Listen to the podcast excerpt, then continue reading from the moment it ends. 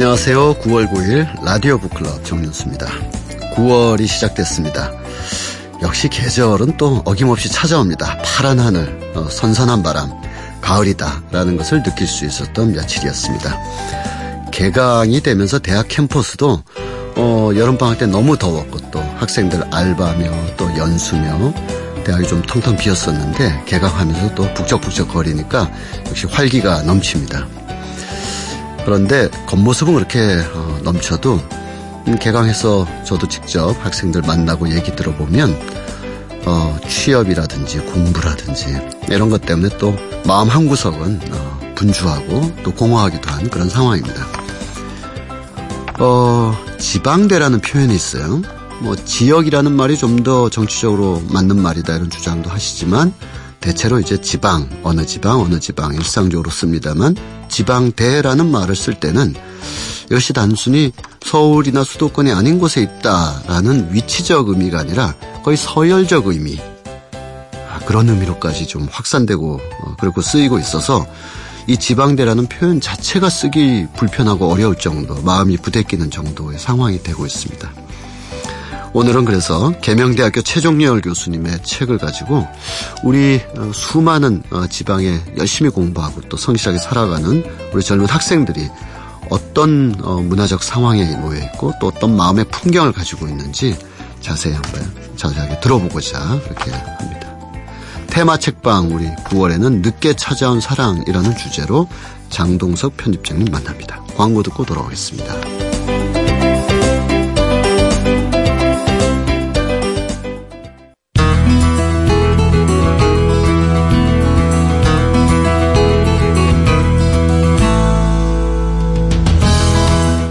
라디오 북클럽 정윤수입니다. 매주 일요일 오전 8시 5분 지금 이 시간부터 9시까지 여러분과 함께 하고 있습니다.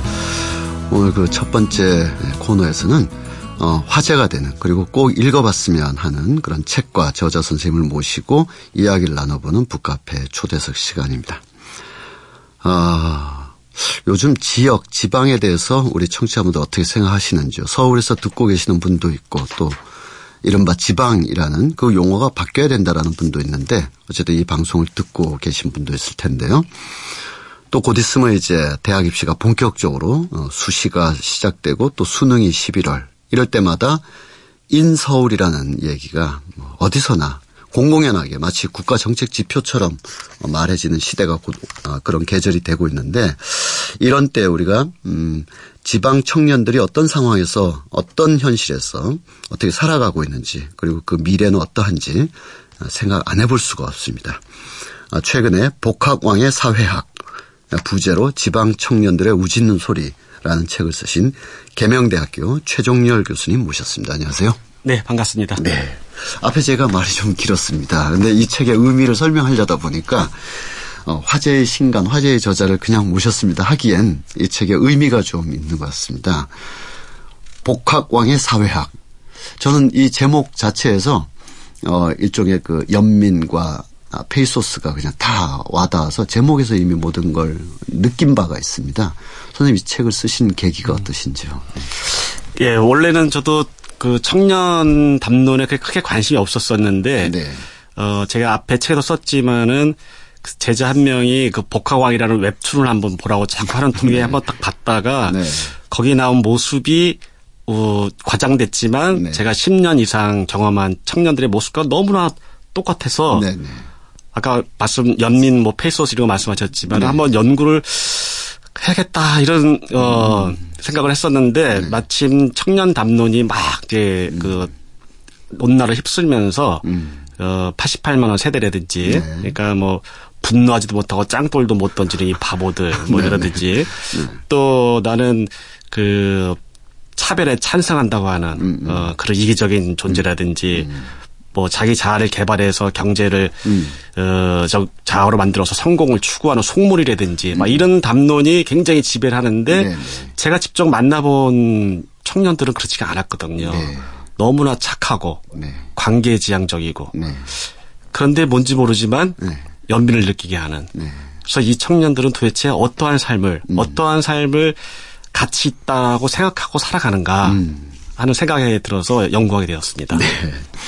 어, 이게 뭐, 그, 어, 그 지역이 충청도 지역이든 강원 뭐 경상도 지역이든 선생님께서 이제 대구 경북에 계시지만 어, 전라도 지역이든 간에 이 지방대 학생들이 조금 더 조금 관계지향적인 어떤 구조 속에서 있다 이렇게 네, 말씀을 하셨습니다만 더 읽어보면 아마 이런 경쟁의 라인으로부터 어 불가피하게 벗어나 있기 때문에 또 그런 게 아닌가 하는 또 안타까움이 있거든요. 네. 어, 어떤가요? 네. 예. 많은 분들이 이 책이 나왔을 때 어, 많이 이제 문제 제기하시는 것이 음. 왜 몇몇 사례를 가지고 지방 전체를 얘기하냐. 음. 강원도 틀리고 경상도 하고 음. 뭐 음. 저기 충청도 다 다를 수 있고 네. 서울에도 이렇게 적당하게 사는 사람들 많다. 어? 대구에 가도 막 수성구 같은 데 가면은 뭐 음. 강남이랑 똑같거든요. 거기도 막 헬리콥터만 매니저만 해서 열심히 공부하는 네, 네. 관리된 학생들 많은데 음. 왜 이렇게 쓰냐 이제 이런 식으로 음. 많은 분들이 말씀하셨는데 네. 제가 그래도 누, 수차례 어, 얘기했지만은 그런 경험적 일반화를 추구하는 것이 아니고 네. 이 경험 중에서 경험적 현실을 구체적 사례들 하나하나가 다 조합해서 만들어낼 수 없는 음. 어떤 추상적인 틀 같은 것이 있거든요. 네네.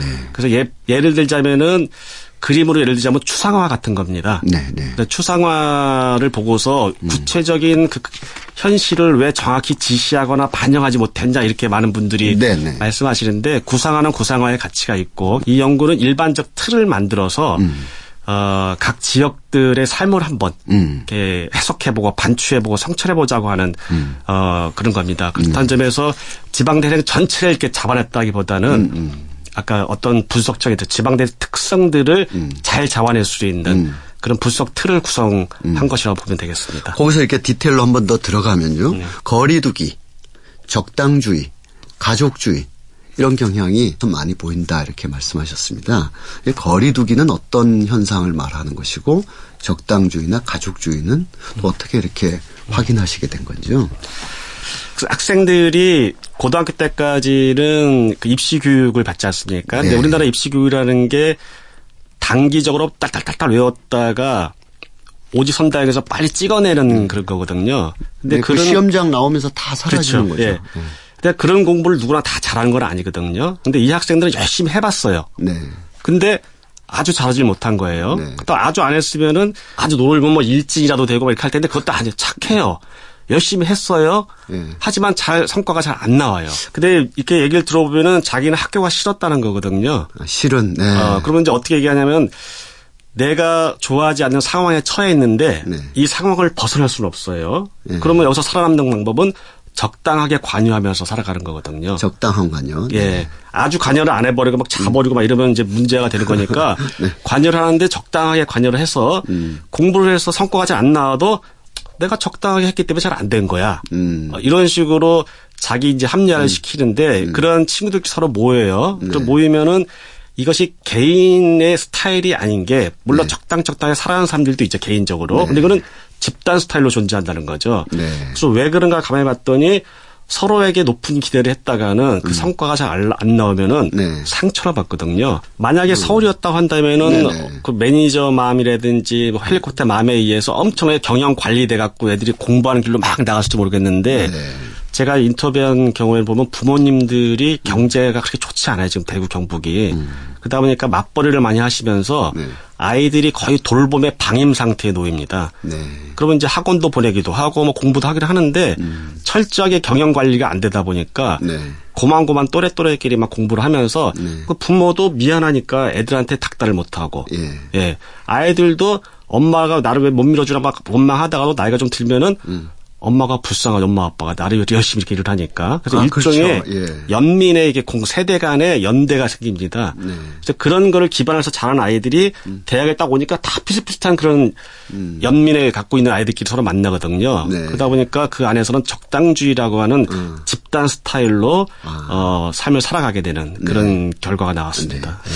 그래서 제가 좀 전에 청취자분들께 일상적으로 쓰는 언도 적당히 이렇게 비만, 비난하는 것이 아니라 그 현상 자체가 어떻게 그런 스타일로 나타나느냐라는 학문적 의미로 좀 보셨는데 거기에 또 하나가 가족주의 말씀하셨어요. 이 가족주의는 실제 가족을 생각한다는 거라기보다는 유사 가족도 형성하고 싶고 뭐 아마 이런 것을 다 포괄하시는 개념이시죠. 그 어릴 때부터 가족 아니면 유사 가족, 그러니까 예. 친구죠. 또래 비슷비슷한 사람들끼리만 같이 이제 어울려 살아오면서 아까 네. 말씀드렸다시피 적당한 서로 기대를 주고받으면서 네. 살아오기 때문에 예를 들어서 나 공무원 이번 시험 준비하기로 했어. 네. 그러면 너 어떻게 준비하니? 음. 너 어떤 결과가 나니? 서로 안 물어봅니다. 네. 왜냐하면 물어보면 안 된 게 뻔하거든요. 그러면 어, 상처를 받는단 말이죠. 예. 그러니까 서로 서로 간에 상처를 안 주는 음. 낮은 기대를 주고 받으면서 만들어지는 적당주의에 의해서 생기는 음. 연대라는 것이 있어요. 네. 그러면 이 아이들이 왜 유사 가족 안에만 있으려 하냐? 밖에 가족 밖에 나가면은 고통받거든요. 네. 가족 이불, 밖은 위험하군요. 그렇죠. 예. 그러니까 부모님 세대들 이 뿌리가 음. 어디나 제가 부모님 세대들도 한번 연구를 해봤는데 네. 부모님 세대들은 우리가 근대 세계가 보다시피 지역은 더 그렇지만 음. 국가라거나 시스템에 의해서 한 번도 제대로 보조를 받지 못하고 네. 자기 몸으로 막 성실하게 살아서 살면서 네. 정말 고통받고 살았거든요. 그래서 네. 세상이 험하다는 걸 알아요. 네. 그렇기 때문에 아이들한테 세상 밖에 나가지 말라는 겁니다. 네. 그래서 세상 밖이 안전하지 않다고 생각하기 때문에 음. 아이들을 밖으로 안, 안 내보내고요. 음. 아이들도 밖에 나가면은 경쟁을 해야 되는데 음. 나가면 바로 착취의 장이 열려 있거든요. 음. 지역에도요. 그러니까 이제 아이들이 생각하는 거는 성공이라는 것을 가치로 추구를 하게 되면은 네. 성공하고 싶죠. 하지만 추구를 하게 되면 엄청나게 몰입해서 음. 열심히 추구해야 되거든요. 네. 근데 그렇게 해도 실패하기 때문에 네. 나는 그냥 가족끼리 가족 안에서 어. 그냥 행복하게 어, 살아야겠다. 음. 음. 엄마 아빠랑 음. 통닭에 치킨 먹으면서 음. 그렇게 살다가 음. 여자 같은 경우도 나, 여자, 남자 같은 경우도 마찬가지인데 결혼해서 음. 애 낳고 그렇게 살아가고 싶다. 네. 물론 그 일상의 행복, 가족의 음. 행복을 추구하는 것 자체를 음. 나쁘다라고 할 수는 없습니다. 네. 근데 그렇게 살아가도록 강제하는 사회가 사실 나쁜 사회이지. 네네. 네. 자기 안에 안에 좁은 가족만 생각하고 네. 가족 밖의 세계에 대해서 알려고 하지 않게 만들거든요. 네네네. 네, 네. 그럼 이런 식으로 쭉 수십 년을 살게 되다 보면은 네. 우리끼리가 돼버리는 거예요. 네. 그래서 이, 이 가족주의가 도대체 어디서 왔을까 생각해서 원래는 제가 재학생, 음. 그다음에 졸업생까지 연구하다가 음. 가족주의 숲속에 도대체 어디서 나왔을까라는 음. 궁금증이 생겨서 제가 부모를 연구를 해봤어요. 아 그래서 이 책에 예. 뭐 절반은 부모님들의 육성이 있더라고요. 예. 예. 부모님들은 대답 잘 해주시던가요? 있죠. 이 논문 쓴다 그러면 또 좀, 어, 이거, 이게 다 시시콜콜 나가면 안 되는데 네. 그러셨을 것 같아요. 예. 제가 그래서 방법론을 좀 달리 썼는데요. 네. 제가 직접 인터뷰한 것이 아니라 네. 제가 수업에 이제 문화인류학 결혼이라는 수업을 아. 하는데 거기서 이제 자기 부모 인터뷰하기. 음, 음, 음. 그래서 제가 한 학기 내내 음. 이 방, 여기에 방법론이 서사적 인터뷰를 가르칩니다. 그래서. 이제 어떻게 인터뷰 하라는지 다 해서 부모를 인터뷰하라고 한, 음. 했는데 음. 부모들은 자기 자녀에게 자기가 인생을 그래도 잘 살아왔다라는 음. 것을 보여주고 싶지 않겠습니까? 네. 그러다 보니까 자신들의 이상적 자를 얘기해 준다는 거죠. 그만큼 이분들이 어떤 것을 가치에 두고 살아가는지를 음. 제가 인터뷰했을 때보다 자식들한테 하고 얘기할 때는 음. 더잘 얘기했다는 거죠. 네네. 네. 그래서 가만히 들어보니까 엄청난 가부장제 하에서 네. 예. 사실 가부장 이런 핵가족 정도의 가부장제가 아니라 음. 그 위에 할아버지 세대가 가게 되면 거의 북권. 네네. 북권을 지르는 그 엄청난 가부장, 음. 그걸 떠받쳐주는 가모장, 음. 그 밑에서 장남만 빼고 장남은 성공하라고 그냥 음. 엄청난 압박을 받고 음. 차남 이후로는 네가 가수 자수한가라고 하고 음. 딸들은 고등학교 때 이미 다 상고 가라 뭐 막 이런 식으로 그 지금 말씀하신 네. 게 지금도 있는 경향을 말씀하시는 거죠? 너무 깜짝 놀랐습니다. 아니 한 세대 전에 그런 문화는 끝난 거 아닙니까? 그게 그래서 이게 서울 담론 중심이라는 건데요. 아, 예. 그래서 제가 서울에 무슨 가족 해체되느니 뭐 구조 변동이 일어나느니 뭐 가부장제 핵가족 위기가 왔다 이런 얘기는 다 서울 담론 얘기고 아, 막강하게 살아있다는 걸 알고서 제가 너무 놀랐습니다. 네네. 그게 어떤 면에서는 굉장히 어, 긍정적인 요소도 있지만 21세기의 여러 지표들이 그러한 습속으로는 더 이상 안 된다는 걸 많이 말해주고 있을 텐데 어떻습니까? 그래서 제가 어, 발견한 게 이게 집인데 집, 집이라는 메타포인데요. 네. 이 집이 이제 일종의 등산 높은 산을 등산하러 갔다가 날씨가 나빠지면 내려올 수 있는 베이스 캠프 같은 거거든요. 네. 그러니까 아이들이 이 베이스 캠프에 진을 치고 음. 밖으로 나갔다가 몸만 바로 들어 돌아옵니다. 네네. 그러니까 아이들을 보호해주고 음. 지금 뭐 3포, 뭐 5포, 7포, M4 이렇게 얘기하는데 네. 제가 만나고 보면 희한하게도 음. 다 결혼해서 살고 있고 음. 애도 낳고 있고 집도 있고 다 잘 살아요. 네. 이게 도대체 어떻게 된 일인가 어. 생각을 해봤는데 네. 일단은 부모의 그 음. 힘이 아직도 살아있다는 거죠. 네, 네. 그다음에 지역에는 제가 학생들끼리 사회자본이 없다고 생각했는데 나이가 들면은 사회자본이 지역에서 엄청난 막강한 힘을 발휘합니다. 네. 초등학교, 중학교, 뭐 네, 네. 고등학교 막 이런 것들이 엄청나게 있어서 네. 지역 내에서는 이 사회자본이 네. 엄청난 긍정적 생산적 효과를 낸다는 거죠. 네. 그러니까 당장에 볼 때 이 아이들도 별로 이렇게 가치도 없는 관계에 저렇게 왜 헌신하나 이렇게 생각할 수 있는데 네. 실제로 제가 졸업생들을 지역에 살아가는 학생들 추적을 해보니까 네. 그 인간관계, 사회관계를 타고서 다 올라가더라고 삶을. 아. 어디선가 도와주는 사람이 나타나고 네. 끼리끼리 된다는 거죠. 네. 그러니까 그게 어 서울에서 사실 심층적으로 더 들어가 보면 그런 상황이 분명히 나올 거예요. 네. 그렇지만 그래도 어 표면이나 약간만 관찰해봐도 저 자신들의 능력에 의하여 뭐, 뭐 진출도 하고 또 뭘 하기도 한다. 이렇게, 어, 우리는 일반적으로 인식하고 있는데 지역으로 내려가면 그런 현상들이 있다 보니까 선생님께서 259쪽에서 보수주의적 가족주의와 나르시시즘적인 개인주의가 불안하게 동거하고 있는 게 지금 지역의 어, 습속 문화다. 이렇게 이제 말씀하셨으면 조금 좀 추가해서 단어들이 좀 어려웠어요. 예. 근데 아이들에게 음. 뭘 선호하는가 이렇게 물어봤더니 음. 자기가 하고 싶은 대로 살아가고 싶대요. 그러니까 네. 뭐 하고 싶은데 몰라요. 근데 이제 이게 도대체 뭔가 하고 처음에 이렇게 우스운 걸 생각했는데 제가 가만히 음. 보니까 음. 이 대안을 어쨌든 찾아야 되는데 음. 외부 이론에서 가져다가 대안 찾으면 어떤 면에서 쉬울 수가 있는데 제가 네. 인터뷰를 계속 반복적으로 읽어봤어요. 이거 네. 막 하다 보니까 이 아이들이 뭔지 모른 음. 감각, 감성을 음. 일깨우는 음. 그런 개인성의 추구가 있다는 거죠. 아. 근데 그것이 음. 너무나 부모 세대는 한 방에 짓밟혔고 네. 이 아이들은 그게 싹 터오지도 못하면서 하지만 어딘가 가고 싶다. 그리고 네. 틈만 나면 애들이 막 여행 가고 막 네. 혼자 어디 갔다 오고 네. 요새 많은 먹방 있잖아요. 여행 가고 뭐 이렇게 예, 예. 호사를 누리고 싶다 막 이런 음. 거거든요. 네. 근데 이런 것이 그러니까 무슨 행위를 할 때 남한테 인정받으려고 행위하는 것도 아니고 네네. 그냥 자기가 좋아서 네. 그냥 자기 즐기고 이거를 환상하고 음, 음. 몽상하고 막 네. 이런 것 자체에서 기쁨을 찾는다는 거였는데 네. 지금까지는 그렇게 하는 거면 한 방에 짓밟히거든요. 네. 너 이렇게 살면 어떡하냐. 그렇죠. 그래서, 예. 그래서 이 두 가지가 좀 불안하게 동거를 하고 있는데 음. 제가 생각할 때는 이런 개인성을 일깨우는 음. 자기의 몸, 음. 감각과 감성을 일깨우는 음. 예, 그러한 방향들을 촉진시켜야 음. 뭔가 새로운 거 음. 아직 정해지지 않은 거를 상상하고 음. 이야기하고 네가 좋아하는 것이 무엇인지를 음. 거침없이 말하고 뭐 이런 공간들을 막 구축하지 않는 이상 아무리 돈을 퍼부어도 이 지역 청년 문제를 해결되지 않는다 이렇게 생각합니다. 아. 네. 최정일 교수님과 함께 복화광의 사회학 이야기 나누고 있습니다. 광고 듣고 다시 돌아오겠습니다.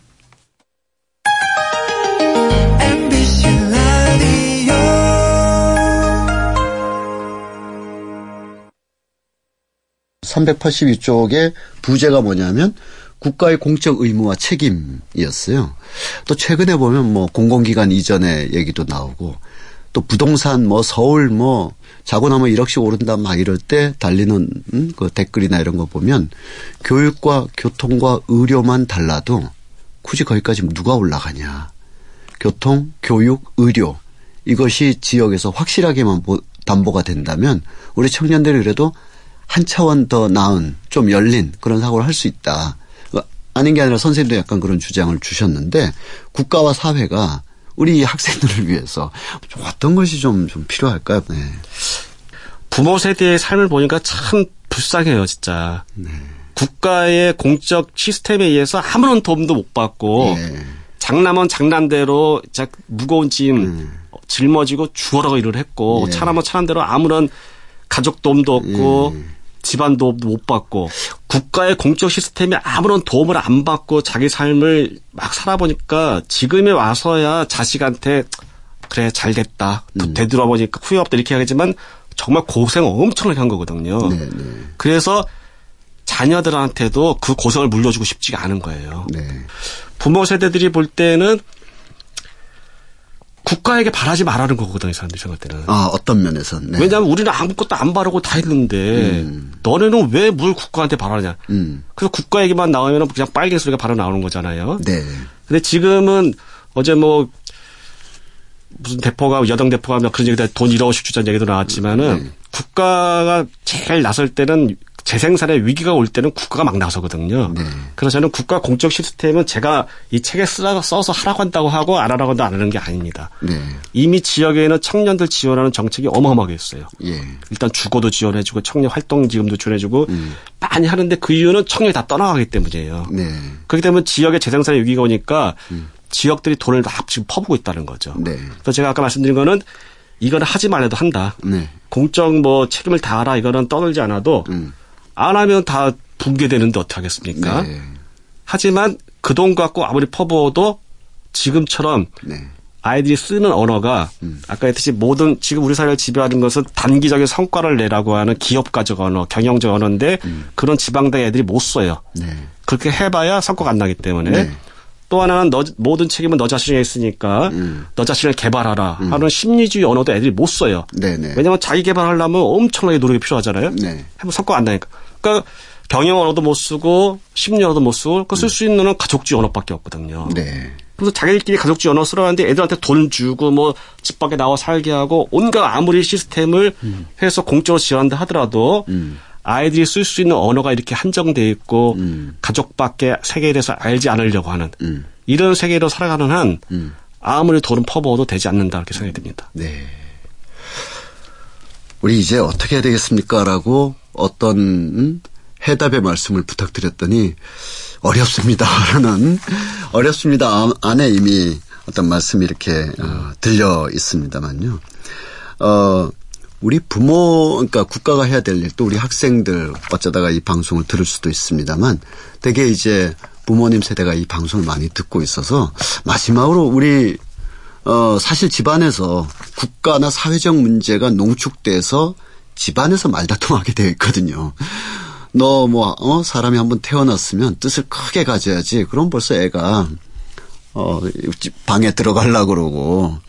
근데 아버지나 어머니도 뭐 대단한 삶을 살아온 게 아니고 그 지리멸렬한 삶을 살아왔음에도 음. 말은 그렇게 한다는 거죠.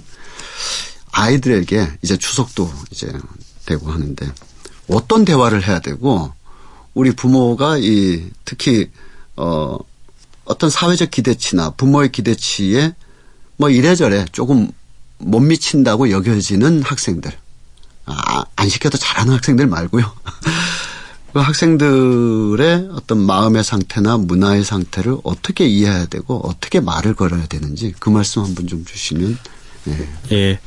사실 그 아이들에게 국가 성장을 위해서 너 자신의 목적을 설정해라. 이거 요새 애들한테 안 통합니다. 네. 그다음에 지금 뭐 우리 가족을 일으켜 세우기 위해서 너가 출세해서 우리 집안을 다 일으켜 세야 된다. 이 가, 이것도 사실 아니에요. 음. 그 애들이 생각하는 가족주의 언어라고 하는 것은 자기 생식 가족을 구성해 갖고 음. 그냥 소소하게 음. 돈 조금 벌더라도 이렇게 음.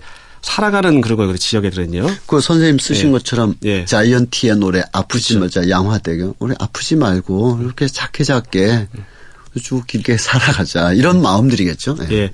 저는 그런 행복을 추구하는 것이 나쁘다고 생각하지 않습니다. 네. 예, 이 근대 세계라고 하는 것은 저 멀리 어마어마한 걸 추구하는 것이 아니라 일상을 긍정하는 속에서 행복을 느끼는 음. 이것이 뭐 전쟁을 겪고서 막 싸우고 막 이렇게 갖고 얻을 수 있는 행복이 아니고 네. 그냥 누구나 적당하게 살아도 음. 이런 행복을 누리면서 살아갈 수 있는 사회가 분명 저는 좋은 사회라고 생각이 들어요. 네. 하지만 그 안에만 갇히면 안 되는 거죠. 음. 그러려면 이것을 넘어서서 뭐가 더 가치 있는 삶인가 이런 질문할 수 있는 능력을 키워줘야 되는데 그 음. 능력의 뿌리는 어디 있냐면 개인성을 깨닫는 거라고 저는 생각이 들거든요. 음. 그래서 모든 부모님들은 아이가 고생하는 거를 원치 않기 때문에 음. 당장 취업할 수 있는 데를 생각을 해요. 음.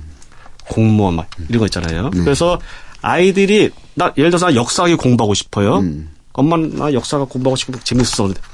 거기 나면 뭐 할래? 음, 음, 음. 나 사회학이 공부하고 싶어. 거기 나면 어디 취업할래? 음. 이렇게 하면서 애들의 감각과 감성을 한 방에 그냥 짓밟습니다. 네. 근데 그렇게 해서 취업을 한들 추적을 해보면은 몇년 안 있다가 다 이직률이 엄청나거든요. 네. 다 헤맵니다. 음. 그래서 정말 중요한 것은 첫 출발은 음. 아이의 감각과 감성을 짓밟지 마시고 음. 제발 좀 일깨워주고 더 격려하는 음. 그렇게 하는 것이 첫 출발점이 되었으면 좋겠습니다. 네. 어, 장차 우리 사회에 도 많은 그 아이디어가 됐으면 하는 책이자 다가오는 추석에 어, 자식들하고 말다툼을 미연에 방지할 수 있는 책으로 우리 계명대학교 최종열 교수님의 복화강의 사회학 이 책을 함께 오늘 이야기를 나눠봤습니다. 선생님 고맙습니다. 네, 감사합니다.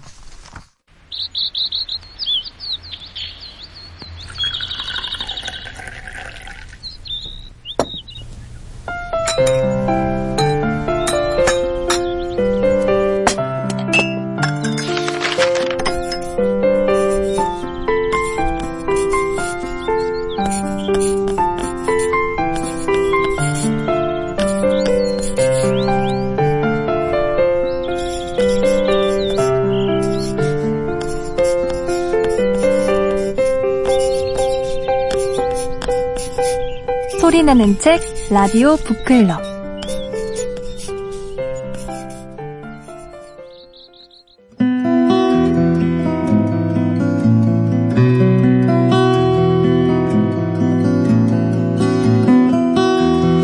아, 매달 테마가 있는 책방으로 여러분들 만나고 있습니다.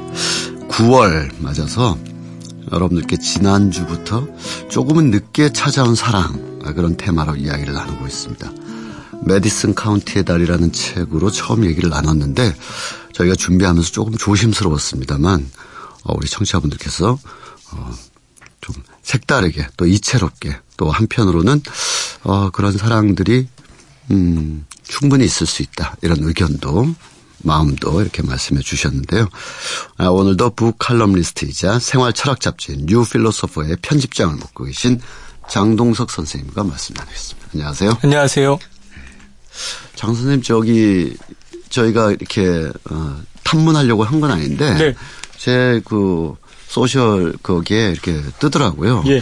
어, 지난 주말인가 어디 올라가셨던 것 같아요. 어, 근산 자연 풍경을 보러 가셨던 것 같은데. 아. 예. 그 상암동에 있는 음. 문화비축 기지. 네네. 어. 우리 청취자분들의 경우에 아니 문화 비축 기준가 뭔가 이렇게 의아스러울 텐데 거기가 옛날에 석유 이렇게 저장하던 데라면서요. 그렇죠. 70년대 그 오일 쇼크 있을 음. 때 빨리 수급을 하기 어려우니까 어. 국가 단위에서 이제 석유를 음. 미리미리 조금 조금씩 사와서 음. 이제 국가적인 시설에 이제 공급하기 음. 위해서 거기에 이제 석유를 쌓아둔 거죠. 저장 탱크가. 예. 큰 탱크가 음. 다섯 음. 개가 있었다고 음. 하는데. 그게 이제는 문화적인 공간으로. 그렇습니다. 그곳을 네. 이제 좀 개조하고 특별한 음. 공간으로 만들어서 제가 갔던 시간이 6시가 좀 넘었었는데요. 음. 어, 젊은 그 공연 예술가들이, 아, 예술가들이. 곳곳에서 네. 이제 공연을 또 하고 있었고 음. 뭐그 춤을 추시는 분도 있고 음. 뭐 2인극을 하시는 분들도 있고 네. 사실 이제 그 강변북로를 이렇게 달리다가 음. 갑작스럽게 어 저기 가볼까? 충동적으로. 예. 어. 이렇게 해서 이제 아내와 누가 생각나서 그런 거 아니에요? 예. 그렇진 않고요. 아, 그래. 어, 아내와 이제 네. 둘째 아들을 데리고 이렇게 가다가 아. 아, 이런 것도 있으니까 한번 가보자 이렇게 해서 갔는데? 예. 예. 알리바이로. 예. 어, 예. 아주 의외의 그 저도 처음 사실은 이야기만 음. 듣고 처음 가봤는데 아주 의외의 공간에서 음. 어, 신선한 경험을 또 했습니다. 네. 오늘 어 저희가 준비한 이야기도 역시 바로 그렇게 가까이 있었는데 또 오래전 오래전부터 우리 주변에 있었는데 네. 느닷없이 가까 가깝게 찾아온 사물들 공간들 그리고 무엇보다도 사랑의 이야기 지난주에 메디슨 카운티의 달이 했거든요. 예. 오늘은 어떤 이야기입니까? 오늘은 음. 어, 밀란 쿤데라의 참을 수 없는 존재의 가벼움 가지고 네. 왔는데요. 아마 이 작품 우리 청취자분들께서 뭐 대부분 읽으셨겠지만 덜어는 못 읽으셨다 해도 영화로 그렇죠. 거의 다 보셨을 것 같아요. 네. 예. 일단 뭐 주인공이라고 할 음. 만한 사람들이 네 명이 등장하죠. 외과 네. 의사 토마시가 등장하고 화가 네. 사비나 음. 그리고 사비나를 사랑하는 프란츠라는 대학 교수가 등장하고 음. 이 중에 평범한 직업을 가지고 있는 사람이라면 역시 이 작품의 어떤 동기 음. 혹은 내용을 이끌어가는 테레자 테레자. 예, 네. 체코 어느 작은 마을의 평범한 음. 점원 음. 뭐 이런 사람인데 음. 이 테레자를 토마시가 그 마을에 잠깐 방문했다가 깊이 음. 사랑하게 음. 돼요. 네. 하지만 토마시는 나이 차이가 좀 있겠죠? 그렇습니다. 한, 한, 한 예, 15년, 20년 15년 정도, 정도 아, 그 나는 그 것으로 네네. 작품에서 보고 저도 이제 알고 있는데 네. 토마시가 이 테레자를 마음 깊이 사랑하게 됐음에도 불구하고 음. 워낙에 어, 자유분방한 음. 그러니까 이 자유분방함이라는 것이 성적 관계에서도 음. 나타나는 측면이 있고 음. 여러 여성과 음. 이제 교제하는 측면도 이제 있는데 그것을 버리지 않고 테레자를 깊이 사랑하게 음. 돼요. 음. 그러니까 이것은 어떻게 보면 어, 진정한 사랑, 애초부터 시작은 진정한 사랑이라고 볼 수 없는 과정이거든요. 네. 어, 그런 토마시가 사비나와도 음. 어, 연인의 관계를 맺고 싶어. 또 다른 여인이 그렇습니다. 음. 그 화가 사비나가 어떻게 보면 어, 이제 이 이야기를 이제 이끌어 간다고 볼 수 있는데 음. 이 사비나는 또 프란츠라는 대학 교수와 또 연인 관계에 네. 있어요. 그러니까 굉장히 복잡한 관계 속에 있는데 제가 오늘 말씀드리고 싶은 음. 것은 늦게 찾아온 사랑이라는 것이 음. 물리적으로 못 만났다가 새롭게 음. 만난 그런 사람들이 아니라 이 토마시와 테레자의 경우는 오랫동안 알고 지냈고 음. 그러면서도 그 격변의 시기를 함께 겪어가면서 음. 이 토마시라는 사람 그러니까 진정한 사랑의 의미를 몰랐던 음. 토마시라는 주인공격의 인물이 테레자를 통해서 사랑을 뒤늦게 발견하게 아. 되는 네. 이 토마시는 체코의 그 민주화운동 과정에서 사실은 그 자기의 외과 의사직을 박탈당하고 음. 뭐 일용직 잡부로 일하게 되면서 음. 상당히 고전하는 이제 근데 뭐 격렬한 저항 인사 이러지는 않았었죠. 그 상황에 막 내몰리는 거죠. 그렇죠. 네. 네. 어 이제 뭐 체코를 떠났다 스위스에서 잠시 네, 네. 거주했다가 다시 돌아오는 과정 속에서 이제 여러 가지 불미스러운 음, 일에 음, 음. 엮이면서 네. 자신의 지위를 다 박탈당하게 되는 음. 건데 그러니까 그 전에 가지고 있던 어떤 사회적 지위라든가 음. 학식이라든가 이런 것들을 다 내어버리고 이제 삶을 고민해야 하는 철저히 삶의 세계 속에 나아가야 하는 한 남자로서 음. 어, 그 과정 속에서 이제 테레자라는 여성을 음. 재발견하게 되는 거죠. 음. 어, 자신이 부유할 때는 알지 못했던 음. 그럼에도 불구하고 테레자라는 여인이 굉장히 편안했던 이유를 음. 자신의 자신의 모든 것을 박탈당한 음. 이후에 음. 깨닫게 된다는 점 음. 그런 점에서 이 테레 어, 테레자는 토마시에게 늦게 찾아온 사랑이지만 음. 어, 굉장히 의미 있는 음. 사랑의 어떤 그 증표 혹은 어, 뭐라 그럴까요? 증거가 될 수 있는 사람이라고 이렇게 볼 수 있을 것 같아요. 네. 그러니까 한편으로 그런 어, 남녀 간에 좀 어긋나고 불일치하고 그때 서로 좋았으면 좋았을 텐데 그러지 못했고 나중에 다시 만나게 되고 하는 여러 교차적인 관점이나 관계들이 쫙 묘사가 되는데 그럼에도 이 작품이 어 사실은 이 사랑 이야기 네 사람의 어떻게 보면 복잡하지만 그렇죠. 어떻게 보면은 또 누구나 뭐 20대나 30대 때 이렇게 어, 복잡한 상황에 내몰릴 때도 있잖아요. 네. 사람, 사람 관계에서. 그렇죠. 그런 관계를 치밀하게 묘사했다고 해서 이 작품이 그것만으로 대단한 건 아닐 것 같아요. 그렇죠. 이, 것이 가지고 있는 어, 정치적인 상황, 음. 어, 구체적으로는 이제 체코의 민주화 과정이겠습니다만, 네. 어, 밀란 쿤넬라가 끊임없이 추구하는 거대 담론과 또는 질식할 것 같은 어떤 큰 스케일의 이야기 밑에 작게 도사리고 있는 작은 삶의 이야기, 작은 사랑의 어떤 힘들 이런 것을 이 작품에서 어좀 어, 강조하고 있는 게 아닌가. 그렇죠. 그런 독후감을 좀 해볼 수가 있는데. 어, 사실 이제 이 작품을 제가 읽고 나서 가장 먼저 떠올랐던 작품이 최윤은 선생의 광장인데요. 네네. 우리는 사실은 오랫동안 음. 전쟁의 상흔과 식민지의 경험과 전쟁의 상흔을 오랫동안 음. 알아왔고 그래서 문학이 음. 이를테면 그 전쟁을 다룬 음. 혹은 우리의 아픔을 다룬 그런 작품들이 그래서 거대 담론을 다룬 작품들이 굉장히 오랫동안 네. 사랑받아 왔고 또 그것이 우리 이제 문학을 이끌어가는 음. 하나의 축이었는데 최근에서 이제 문학은 음. 아주 개인적이고 혹은 사소하다고 할 수 있는 음. 문제를 굉장히 깊이 탐구하지 않습니까? 음. 그런데 최인훈 선생의 광장은 큰 작품, 큰 담론에서 음. 한 인간의 고뇌를 굉장히 깊이 다뤘다는 음. 측면에서 의미가 있는데 네. 어, 지금 말씀하신 것처럼 이 참을 수 없는 존재의 가벼움도 당시 그 시대적 정황이라든가 음. 상황들 속에서 음. 그 아픔을 온몸으로 살아내야 하는 사람들의 음. 일거수일투족을 아주 면밀하게 추적하면서 음.